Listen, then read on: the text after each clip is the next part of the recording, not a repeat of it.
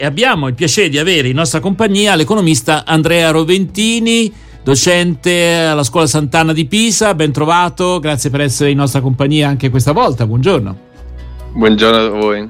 Allora, eh, sulle prime pagine dei giornali, a parte la tragedia eh, di quello che è successo di fronte alle coste calabresi, c'è anche l'altro tema importante, e cioè il fatto che Schlein è diventata la nuova segretaria del, del PD eh, ci si aspetta tante cose, dei rinnovamenti, ma anche ci sono delle sofferenze, l'area riformista è in sofferenza. Ecco, tra tutte le cose che ha presentato eh, la Schlein, forse il tema dell'economia eh, non so se è quello tra, tra, quelli messi a fuoco meglio. Ecco, non so se lei ha seguito eh, le primarie del PD e che cosa si sentirebbe di dire su su quelle che sono le proposte del nuovo partito, tra virgolette nuovo, insomma. Ma io purtroppo ho assistito a questo spettacolo indecoroso ecco. lungo mesi di queste, di queste primarie. Mm-hmm. Eh, ha vinto dei due, secondo me, il candidato migliore, o comunque l'unico candidato di, eh, di sinistra. Eh, le persone che si autodefiniscono riformisti, secondo me, se ne possono andare e hanno Renzi, Calenda, il quarto e il quinto polo che possono accoglierli, così si può, si può razionalizzare il sistema politico italiano. Quindi se capisco bene lei no, non ha molte paure delle scissioni, insomma, ecco, non, non, è tra quelli che teme le scissioni, no? Anzi, le auspica. Io penso che la, che la gente è stufo, almeno io sono stufo, mm-hmm. di avere questa contraddizione che un partito che si dice di sinistra ha dentro persone che vogliono avere politiche neoliberiste. Abbiamo avuto la fortuna che Renzi se n'è andato, Calenda se n'è andato, se ne vadano anche tutti i cosiddetti riformisti.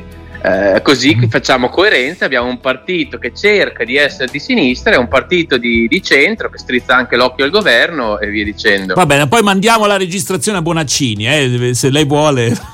Ciao, Guarda, io con Bonaccini ho avuto diversi, ho avuto diversi diverbi anche in, in Twitter. Eh, mm. Bonaccini ha sempre pensato solo ad insultarmi, a dirmi che stavo al caldo e non ha mai risposto nel merito. Si fregiava di aver sempre vinto, infatti, come al solito, ha perso. Uh, ah, quindi io non lo sapevo eh, questa cosa, eh, per la verità. Quindi ha, ha avuto proprio no, degli scambi. Mm-hmm. Mi Vabbè. sembra. Sì, sì, pur di non rispondere mi ha bloccato, giusto per darvi l'idea. No, aveva questa retorica molto salviniana molto renziana di lui che lavora, che è in giro eh, per le piazze, mentre persone come me non lavorano perché stanno al caldo in salotto, come se poi eh, l'ufficio fosse un ruolo dove non si lavora, no? Eh, secondo me si lavora più in ufficio che non in giro negli autogrill. Eh, detto questo, tornando alla sua domanda iniziale, eh, io la mia paura è che di nuovo il PD eh, si fissi troppo sui diritti civili a scapito dei diritti sociali Ora non voglio dire che non bisogna concentrarsi certo. sui diritti civili, ben vengano i diritti civili, ma sono ormai 20 anni che ci concentriamo sui diritti civili, quando l'economia va a rotoli, le disuguaglianze aumentano, i salari quest'anno si ridurranno del 10%, quindi io spero che la nuova segretaria del, del PD lanci una nuova politica economica Uh, riformista che voglia combattere la disuguaglianza. Allora c'è Claudio Coppini, vuole porre una domanda. No, eh, stavo seguendo una, e cercando di fare una considerazione rispetto a questa riflessione che trovo molto interessante. Cioè, se ho capito bene, il professor Roventini dice finalmente questa scelta potrebbe dare l'opportunità di rifare chiarezza a un quadro politico più ampio, che non è solo quello del PD, cioè che ognuno torni un po' più al suo posto mm. invece di lasciare. Ho capito bene, professore? Certo, sarebbe una grande delusione per Beltroni, eh, che, ha, che ha sperato in una soluzione diversa, ma insomma. Beh, diciamo che Veltroni forse è, il, è l'origine di, di, tutti i mali e di tutte le contraddizioni che ci portiamo dietro da, da diversi anni. Uh, io sì, tornando al discorso di prima, Secondo me si deve togliere questo equivoco per cui noi abbiamo dei Viet Cong renziani che sono rimasti dentro al, al PD per cercare di sabotarlo dal di dentro e portarlo verso il centro. Questa elezione secondo me è salutare perché si può avere un panorama politico dove c'è, dove c'è l'estrema destra, la destra, il centrodestra, per intenderci Renzi e Calenda con i fuoriusciti del PD il PD che prova un po' a fare la sinistra e manca comunque un soggetto forte, grande a sinistra del PD. Mm. Questo è uno dei, dei gravi problemi. Senta, è un'amnesia o, o, ha saltato apposta il, il Movimento 5 Stelle? No, non l'ho, non l'ho, saltato apposta, devo mm. dire che il Movimento 5 Stelle è di difficile eh, collocazione, collocazione anche se attualmente ha, sta professando una politica economica di sinistra, ma nel governo Conte 1 comunque aveva fatto la mm. flat tax. Quindi Senta, mi ricordo bene di quello che hanno fatto. Quando si parla di politica economica di sinistra, ecco, che cosa esattamente si intende? Anche perché, appunto, in questi anni c'è stata molta confusione. Eh, quali sono delle cose, tra virgolette, che lei vorrebbe vedere applicate, insomma, o sostenute almeno dal nuovo partito di Ellis Line? Abbiamo, abbiamo detto il salario minimo, credo che sia già tra i punti, ma forse è già condiviso da diverse forze, non lo so. Guardi, intanto il salario minimo deve essere un salario minimo vero e non un salario minimo farlocco tipo quello che voleva introdurre Bonaccini, cioè deve essere un salario minimo fissato per legge eh, di importo elevato e superiore a 9 euro.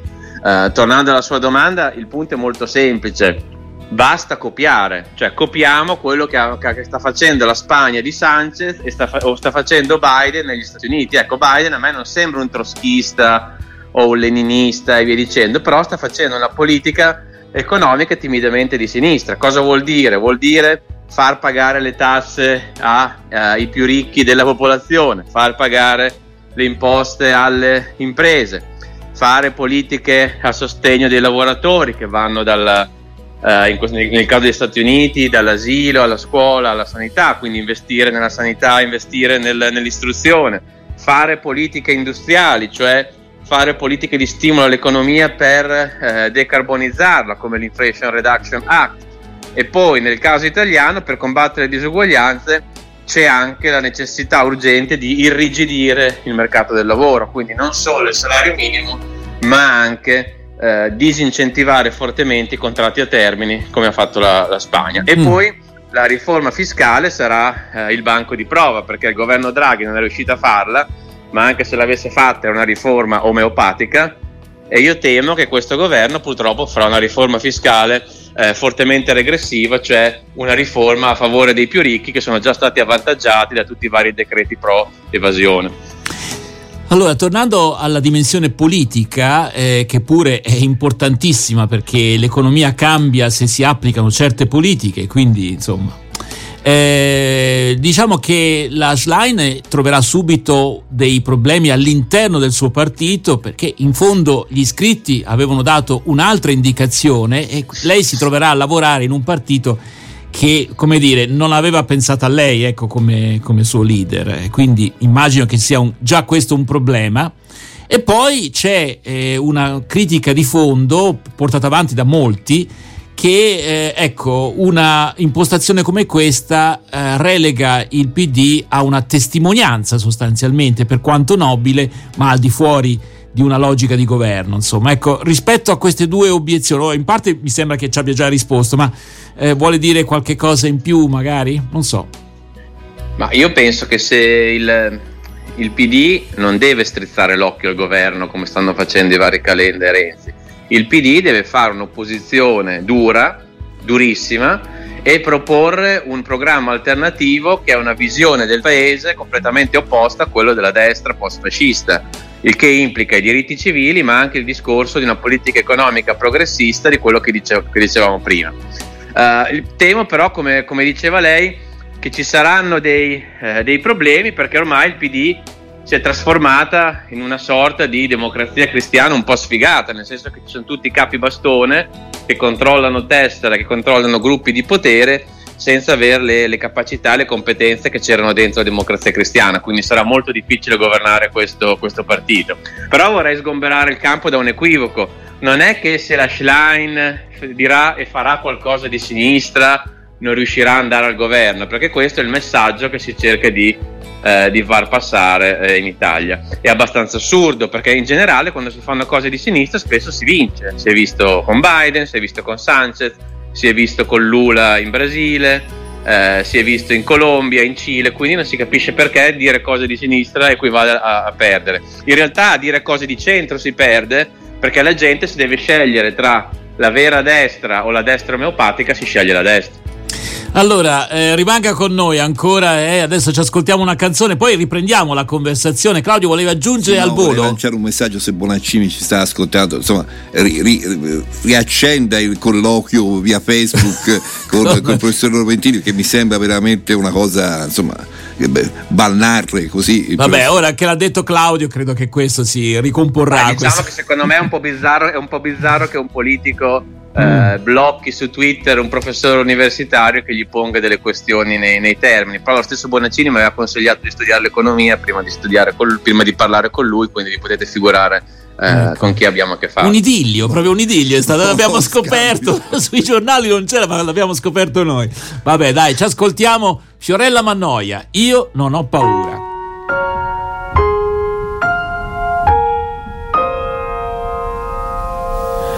Penso da lontano, da un altro mare, un'altra casa che non sai. La chiamano speranza, ma a volte è un modo per dire illusione. Ci penso da lontano ed ogni volta è come avvicinarti un po'. Per ogni anima tagliata, l'amore è sangue, futuro e coraggio. A volte sogni navigare su campi di grano. E nei ritorni quella bellezza resta in una mano. E adesso che non rispondi fa più rumore nel silenzio il tuo pensiero. E tu da lì mi sentirai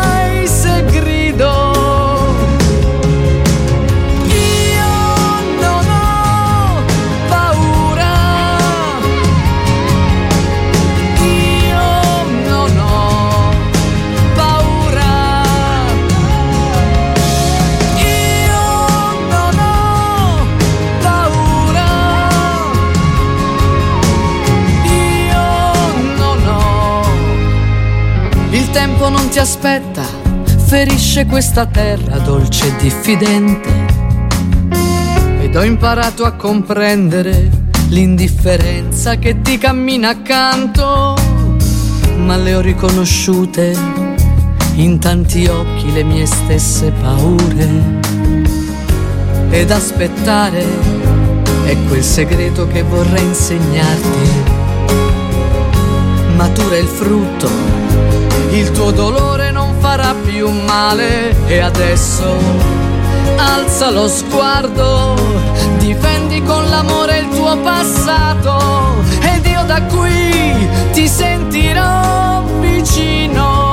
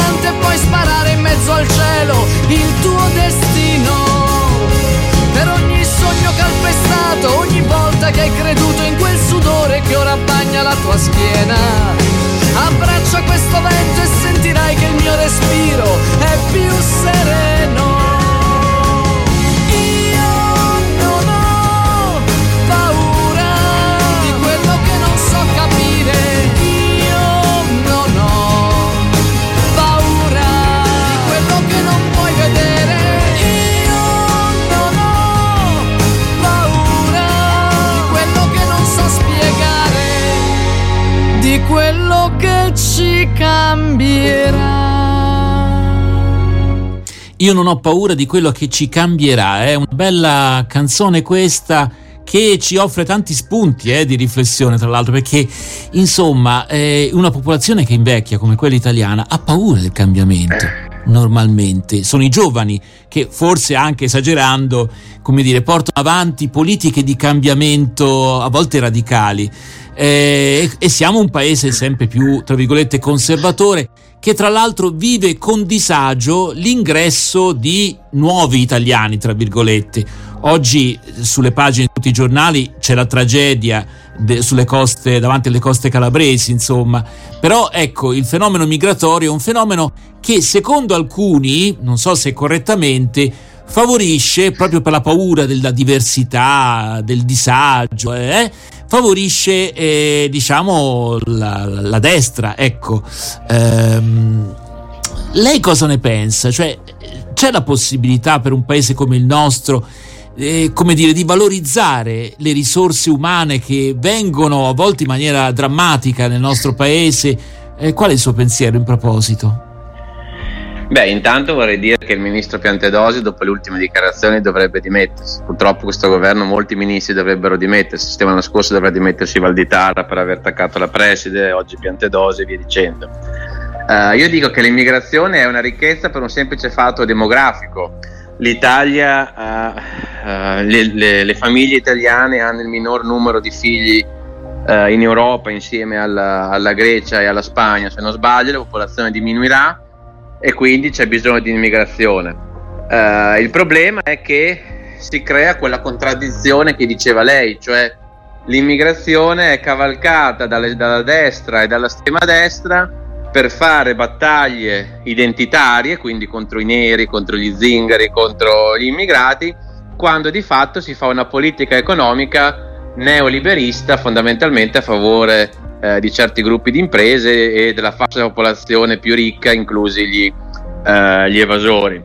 Questo ovviamente la destra fa il suo lavoro, fa il suo sporco lavoro, diciamo. Il problema è che la sinistra, quella che si potrebbe definire di sinistra, ha rinunciato a dare una visione del, del paese eh, basata appunto sul rilancio dell'economia e sulla riduzione della disuguaglianza, perché ovviamente se si crea una situazione in cui l'economia cresce e si riducono le disuguaglianze, non si riesce più a mettere uno contro l'altro gli immigrati con gli italiani più poveri, non si creano più quelle situazioni di disagio nelle periferie. Però purtroppo eh, la sinistra ha preferito puntare unicamente sui diritti civili invece di cercare di dare una mm. visione moderna del, del paese. Senta, Quindi non mi sorprende che la destra guadagni voti. Um, poco fa abbiamo ascoltato Danilo Festa, che è direttore generale del Ministero del Lavoro e delle Politiche Sociali, il quale si domandava eh, perché l'Italia non riesce ad attrarre una migrazione anche eh, come dire, qualificata come fa gli Stati Uniti, come fa il Canada. Quindi benissimo persone che fanno, magari fanno i badanti, però ci vorrebbe anche la capacità di attrarre una, uh, come dire, una manodopera più qualificata, mettiamola in questi termini. Ehm, ora, parlare di queste cose alla luce di quello che succede alle no- davanti alle nostre coste fa un po' impressione, però diciamo, al di là delle emozioni che proviamo giustamente, eh, io vorrei chiederle, ecco, eh, lei a questa domanda che risposta si sente di dare, insomma? Mi sento di dire buongiorno principessa ed è molto grave che una persona che è al governo si interroghi di queste cose che dovrebbe già sapere la risposta. Cioè è molto semplice, è un'economia che non cresce, dove non è garantito il diritto allo studio all'università, pensate al costo dell'università, al costo della, dell'abitazione, eh, che non dà prospettive ai giovani perché tutti i giovani devono uh, sorbirsi n anni di contratti a tempo determinato. Quindi l'Italia in realtà non ha un problema di immigrazione, ha un problema di emigrazione perché i nostri giovani non, ne possono, non ne possono più e l'unica cosa che possono fare è purtroppo eh, andarsene.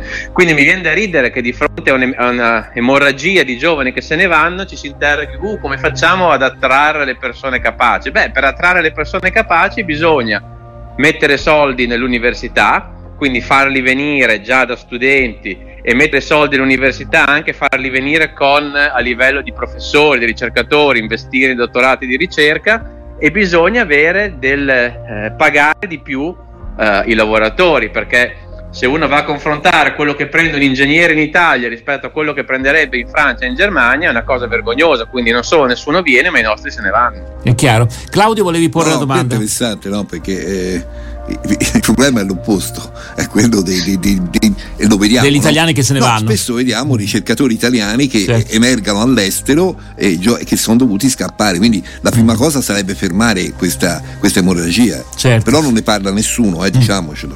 Allora, eh, da questo punto di vista, lei non crede che ecco, non ci sono delle risorse importanti, per esempio il cosiddetto PNRR, che adesso se ne parla molto meno per la verità, eh, non, do, non, andava incontro anche al bisogno di riqualificare la ricerca, le università, no? No, il PNRR è stata una grande occasione mancata, almeno per l'università, perché bisognava spendere questi soldi eh, in maniera veloce e sono stati fatti mille iniziative, mille progetti che da un lato hanno obbligato tutti i professori a scrivere eh, progetti ad hoc per avere questi fondi. Anche lei, eh, anche lei l'ha fatto?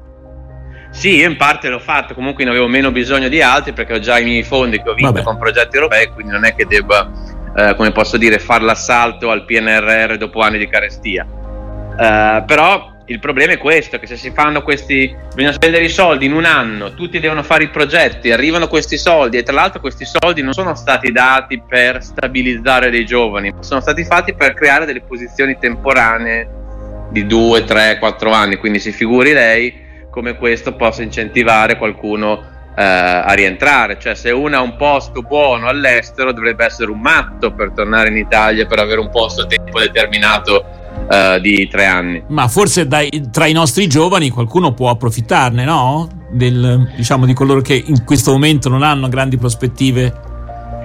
Sì, però diciamo di nuovo è un compromesso al ribasso perché non si può dare un finanziamento permanente all'università, quindi aumentare permanentemente i posti al, al dottorato, aumentare le borse al dottorato, fare una pianificazione delle assunzioni nel, nel, tra i professori e tra i ricercatori, come fanno tutti i paesi del mondo in modo da, da, fare in modo che le persone possano entrare gradualmente nel sistema. L'Italia è quel paese per cui per tot anni non si assume e poi si aprono i cancelli e per qualche anno si assume in maniera sconclusionata per poi richiudere. Eh, come si può avere una visione della ricerca del paese con un'università che funziona così, che è costantemente sottofinanziata?